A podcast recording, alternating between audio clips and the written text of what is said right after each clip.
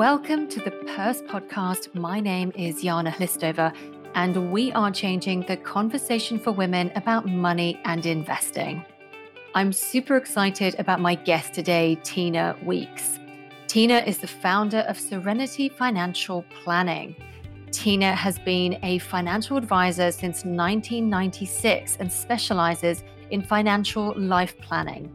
This is a new technique that encourages and inspires clients to identify what is most important to them and what they really want to do in their life. She then works with them over the long term to ensure they have enough money to do it and are confident about their financial planning.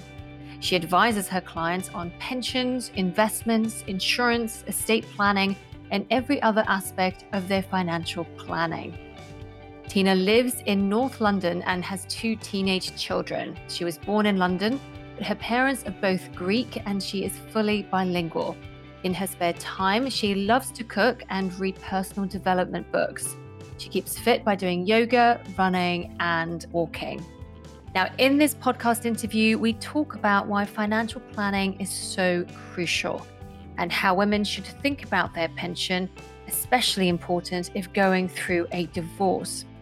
Tina also shares some advice on how to manage your money during the pandemic, a financially challenging time for many, as we know. Now, I hope you enjoy this interview as much as I did. Tina, welcome to the podcast. I'm super excited about having you on the show. Hi, Yana. Thanks very much for having me. I'm excited too.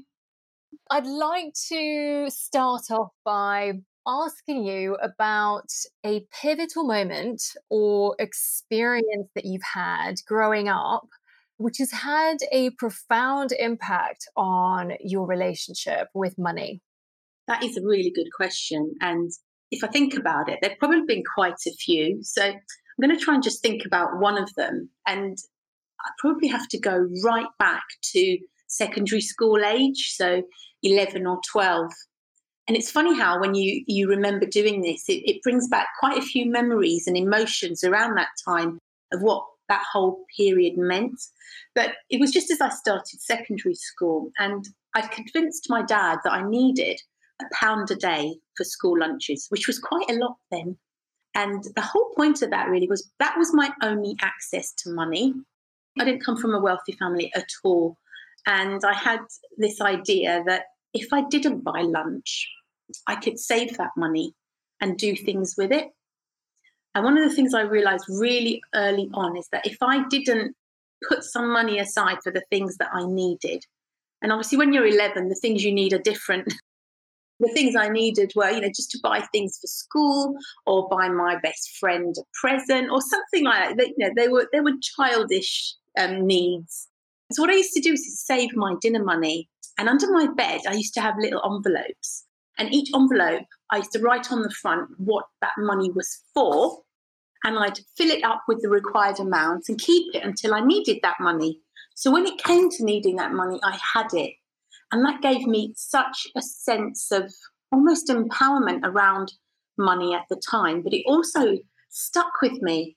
And I think later on, particularly around 2008 when I had hit some financial difficulties personally, you know, remembering that period and then losing that ability to be able to plan for the future made me really realize how much better I felt when I felt like I had a little bit of control about what was happening. Now, what's your view on the global and UK economy right now, and the fact that the stock market and the economy are quite disconnected? We had the IMF last week, I think. They said that the global economy will contract by 4.9%. I think in the UK, this year the economy will um, shrink by 10.2%. But the stock market's doing really well. What, what are your thoughts on it? There definitely is a disconnect. One of the things I truly believe is that we shouldn't worry about the things that we can't control. And we can't control what the economy is going to do. We can't control what the stock markets are going to do. What we can control is our own personal decisions around money. And that's where we really need to put our focus. I think there will be a few I hesitate to say years, but there will be a period coming where we will struggle economically, that the economy needs to rebuild itself. And we've seen in the past, in periods of uncertainty, we just don't know what the stock market will do.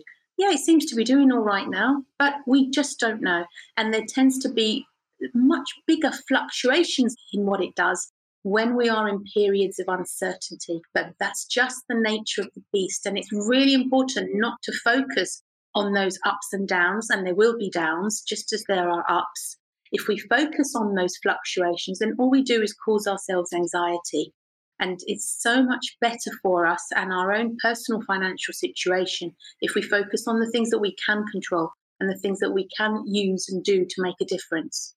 And it's been really interesting to read about some research that E Trade came out with. I think this is in the US that there are more women investing in the stock market now, especially around the time that the stock market tanked in March than ever before, which is one positive, I guess. And it's heartening to hear actually that women are investing because we all know that when the stock markets are low, that's a really good time to invest. It's sale time. Stocks are priced lower than they were. That's the time to fill your boots But there is a big emotional aspect to that. And if people can work on that and ensure that they don't let the emotional aspect affect their behavior when we know that investing in markets when they are low is good practice, then that's a really good habit to get into.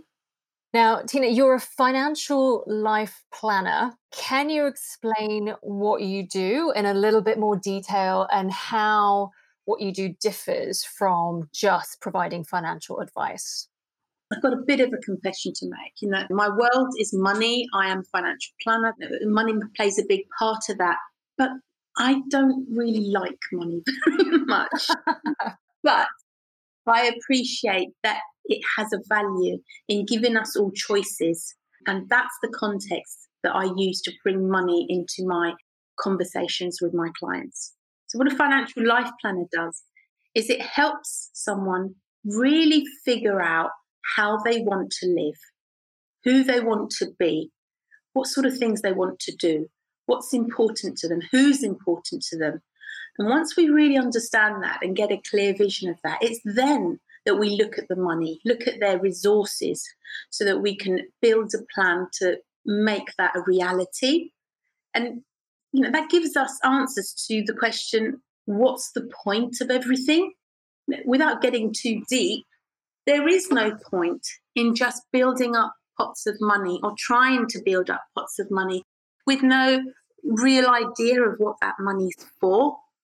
If you can really focus on yourself, how you want to live, then actually money has a bit more meaning and becomes useful to you in a way that is different to just amassing material possessions. There's so much more to life than that. And if we manage it properly, money gives us options and enables us to live better. And that's why I think calling it financial life planning helps people to understand that what we do isn't just about looking at your money, it's looking at your whole life. This is really important. And I, I think we might have talked about this last time, Tina, that women do actually think about money differently, don't they? And we tend to focus much more on our goals and also link it to our values. And using that as a starting point is so important, is so much more relevant for women. Yeah, and I'm hoping that this approach actually enables more women to be engaged with their money because it looks at the things that are important to them. And this isn't exclusive to women. This whole concept actually applies to humans. But it's a concept that brings people that may previously not have been that engaged with their relationship with money you know into it again and excited about it and, and able to see the bigger picture. One of the things i've always said to people is that knowledge is power. And for some people there are lots of emotions around money that they often try to avoid. And then that stops them being really clued up about what their own personal situation is but that doesn't serve them. It doesn't matter what the situation is. It doesn't matter if it's not exactly what you'd like it to be now knowing what the situation is, understanding where you are right now is really empowering. And it helps you to move forward in a way that just avoiding the subject and not engaging with it doesn't. You work with female clients. Do you see any differences in how women choose to manage and invest their money compared to men? I don't work exclusively with female clients. I work with everybody, but I do see a difference. And I think a lot of it comes from our conditioning, actually. You know, women have been conditioned to not take risk. And I know that's a generalization, but I definitely do see it. Women have been conditioned to not take risk right from the moment they are children. Throughout their growing up, they have been conditioned to not take risk, whereas men have been conditioned to do the opposite. And that actually doesn't serve men either, because we're looking at this based on gender rather than personality. You know, once women can understand and they're shown that risk is part of investing and risk is you know, it can be a considered risk, then they become more comfortable with it. But until we can sit down and show women that a lot of it is about education and understanding investing, they then feel more comfortable and they're able to take those steps that a fear of investing might have stopped them doing in the past. And I think the more we as women talk about money and investing, it normalizes the topic, right? It's not as threatening. And the more we can share about how we invest and what we do with our money on a day to day basis, I think it's just then becomes part and parcel of what we do and how we live. Absolutely. I think you used the word demystifying earlier, mm. and that's so important because not just women, but people who choose not to take control of their financial situation. You know, there's often a fear around there and it feels mysterious. It feels like something big and new and only something that people with substantial wealth, you know, get involved in.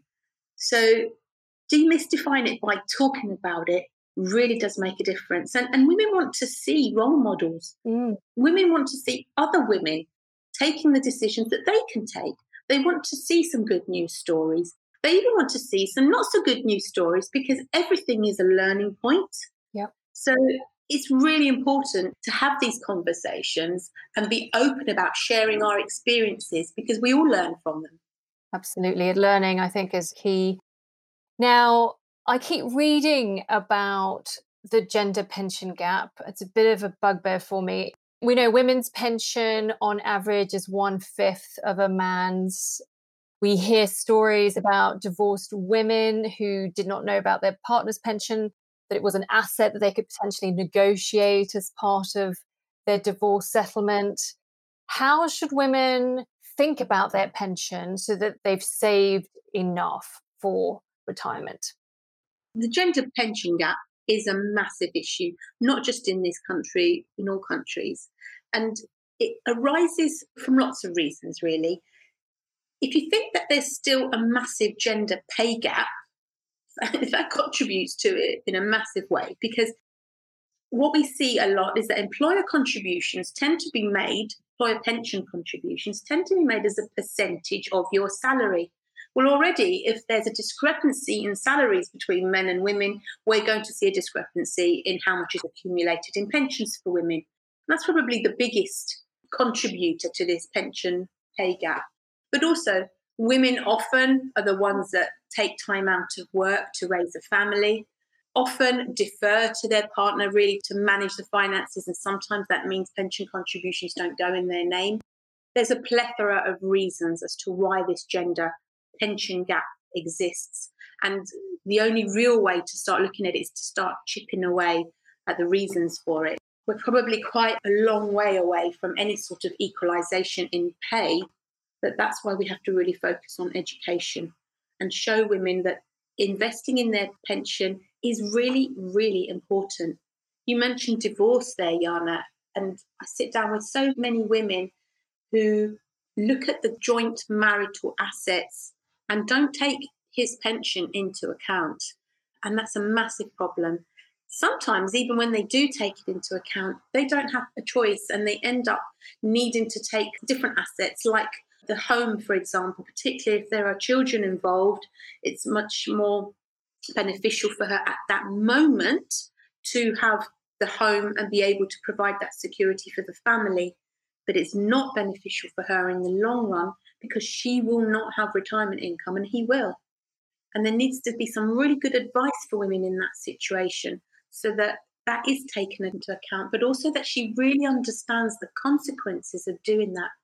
And of course, I appreciate that sometimes in those situations there isn't much choice, but being empowered to understand what the consequences are means she's in a better position to negotiate. Yes, it's not at the most difficult time in your life that you're having to learn about money and how to manage it and think about, you know, your long-term financial future because you've essentially already done that learning and the, the education piece and, and setting that up beforehand. Yeah, that's what we want to do, Yana. We really want women to engage with their financial situation well before they need to. Mm. I mean. I think right from day one that there will be moments in their life where, you know, like a divorce or a bereavement or, you know, business problems or anything that arises, those are not the time to start learning about finances. Really good financial preparation and education will hold you in good stead when you do hit those times. You can acquire financial resilience well before you need it. It's a million times harder to acquire it when you're in the storm, when you're fighting that storm, when you're trying to control your emotions around so many issues in your life, the last thing you want at that point is also having to learn how to manage your finances. So the more women we can show and educate and, and provide examples to of how to do that effectively before the time comes, the more women will be able to deal with those periods in a much better way. If nothing else, if not just to get some sort of fair financial outcome, but emotionally, so many people I see suffer unnecessarily through those periods because not knowing what's going on causes them a lot of emotional angst. And it doesn't need to be like that. Very true and very, very important advice, Tina. Now, what do you think needs to change in the financial services industry so that it is more inclusive of women and so that women feel more welcome by the industry? Well, I'm really pleased to say that things have changed a lot in the period that I've been a financial advisor, and that's coming on to 24 years now. You know, I remember the days when I first started getting involved in this world, in this career, and I literally would be the only woman in a room full of men in suits. And it was just the norm, it was just how it was. And thankfully, that's not the situation now. You know, we, I go to events, I, I see situations where there are more women, much more women than there used to be, but we're nowhere near where we need to be here. And I think what we're seeing is a change in financial services and how careers are structured within it. And the more we start to see flexibility, the more we start to see the sort of advisor that really does engage with a client and builds relationships with clients rather than focusing on the money and financial products, we're going to see that women are going to become more and more attracted to these roles and hopefully will come forward. At the moment, there's still a massive discrepancy in the types of roles that are available and the types of roles that welcome women to them. But we are seeing it changing. And my advice to any woman who is thinking about a career in financial services is to really do your research. There's so much information online now. Find the sorts of firms that you admire.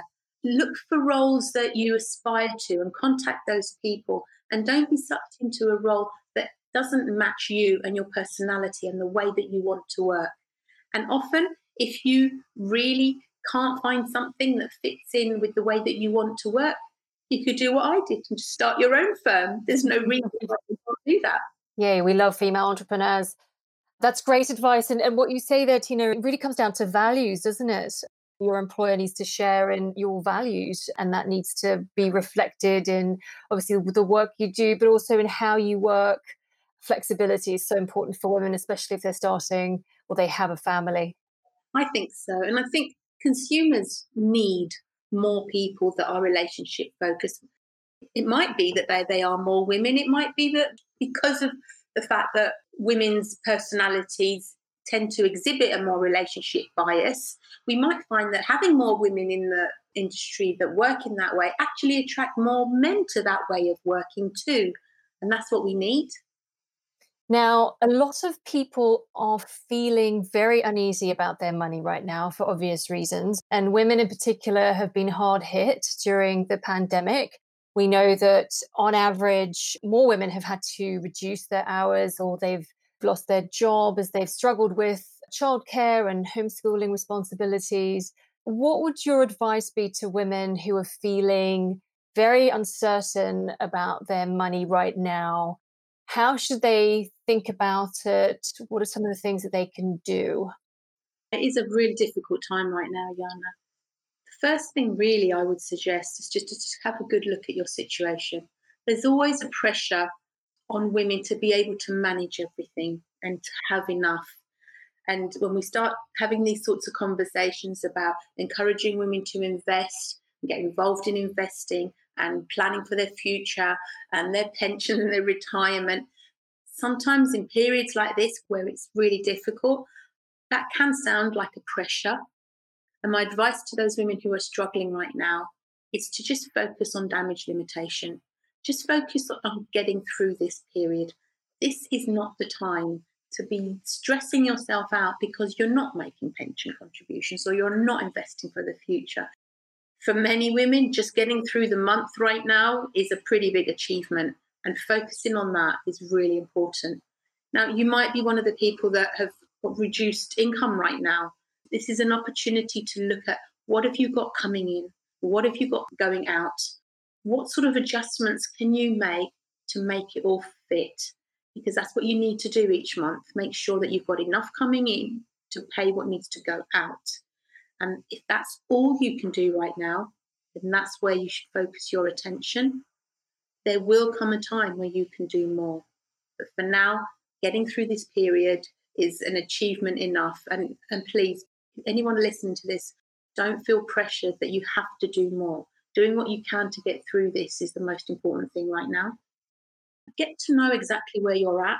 When things are tough, it's scary. It's scary to look at your bank statements. It's scary to look at your situation.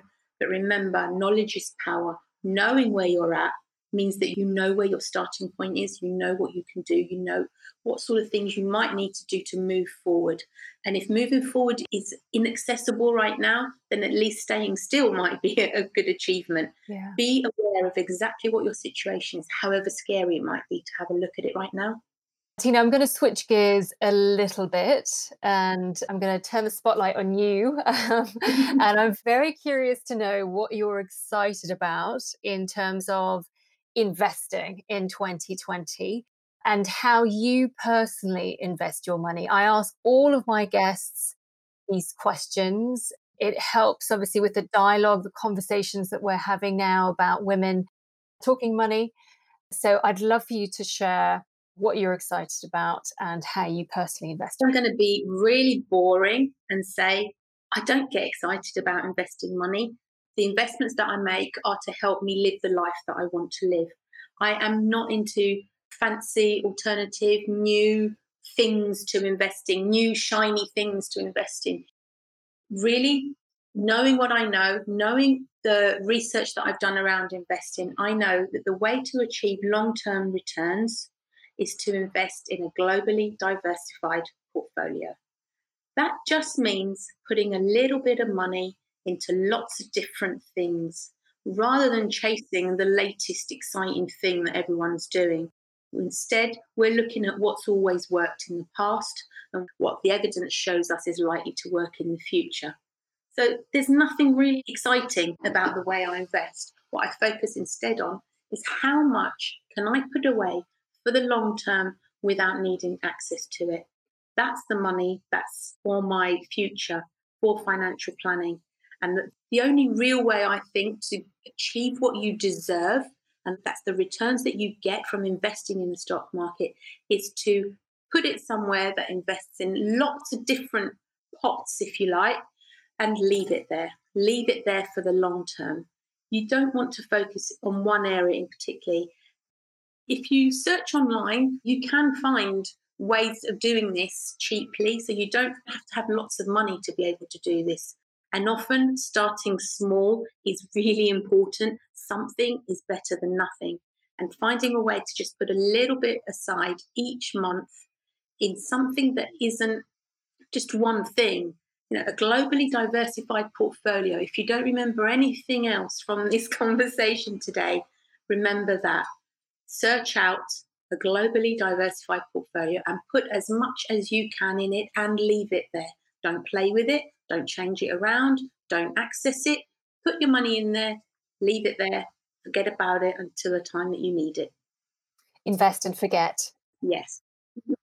Is there a female investor that you admire? That question makes me a little bit sad, to be honest, because I can't think of any. And that is really sad because if you think that I'm in this world and I, you know, all the people around me, yeah, there's some great female financial planners and I admire them. But actually, people outside of my world, how many people do we see that are promoted, that are role models? And there's just not enough of them. So it's made me really focus on searching these women out and maybe highlighting them so that other women can see that there are people that they can follow. What would you advise women who are keen to engage around their money and investing, but are short on time, especially now with so much going on? Well, the truth is, money has to be a priority. So you have to make a little bit of time. And of course, I understand that that's not always easy right now. So look at ways of trying to automate managing your money. That might mean, for example, looking at how you allocate your money on a monthly basis. Some people call that budgeting. I call it money allocation, choosing how you allocate what comes in each month and then automating it. So it happens each month without you having to worry about it. Sometimes that involves setting up different bank accounts to deal with different issues. Sometimes that means setting up direct debits or things that happen without you having to think about them. It's not about spending a lot of time it's about doing things that make sure the job gets done. And if it means automation, then that's absolutely no problem. And start to be interested in what it means to understand your money. If you can do something that means that you can see progress, that's encouraging, and then it makes you want to do it a little bit more. Sometimes it means having to do the things that are uncomfortable first. Do them, get them out the way, automate the system, and then monitor it on a basis that doesn't need to be every day. Even if you said just once a month, I'm going to see exactly what my situation is. I worked it out last month. I knew that my net worth was X. This month, it's Y. That's fantastic. And the same goes for your expenditure. If you can look at your expenditure and see areas where you can really make a difference, because one of the things we can look at is changing your income. Sometimes that's not possible. What can you do to change your expenditure? Where might you be leaking money? What sort of things, you know, I, saw a client recently and she'd been paying subscriptions for a whole bunch of apps that she didn't even use anymore. And that was an easy win. Mm. And suddenly there's a little bit of extra money there to put towards your future. Well, exactly. You might suddenly find that by closing off your X number of subscriptions, you've got an extra £100 a month. And that's money that you can be putting into your pension or you set up your investment account and, and away you go. Yeah, absolutely. And every little bit does make a difference. Mm. I think a lot of people feel pressure to making large contributions to investments and, and they put it off. When I can afford to pay you know, £100 a month, whatever, then I'll start it. Don't wait just start with whatever you can afford now and change it as you go along. Love that advice, Tina. Now, for women who want to engage, want to connect with a financial planner and or an advisor, where should they start, Tina? It's really important that they find someone that they're aligned with. There are all sorts of people out there advising people on their money. And you do have to find someone that you really get on with. Trust is really important, but an alignment of personalities is important too. If you're looking for someone that you can build a relationship with, make sure you find someone that is that way inclined. And not all financial advisors are. Many of them still just advise people on their money. And there's a disconnect there between life and money. decide what sort of that you would like, what sort of help that you would like. And when you start your search, make sure that the person that you find is specialized in those areas. Ask who else they've helped, ask them the sort of work that they've been doing, and make sure that they fit in around you rather than you having to fit in with the way that they work.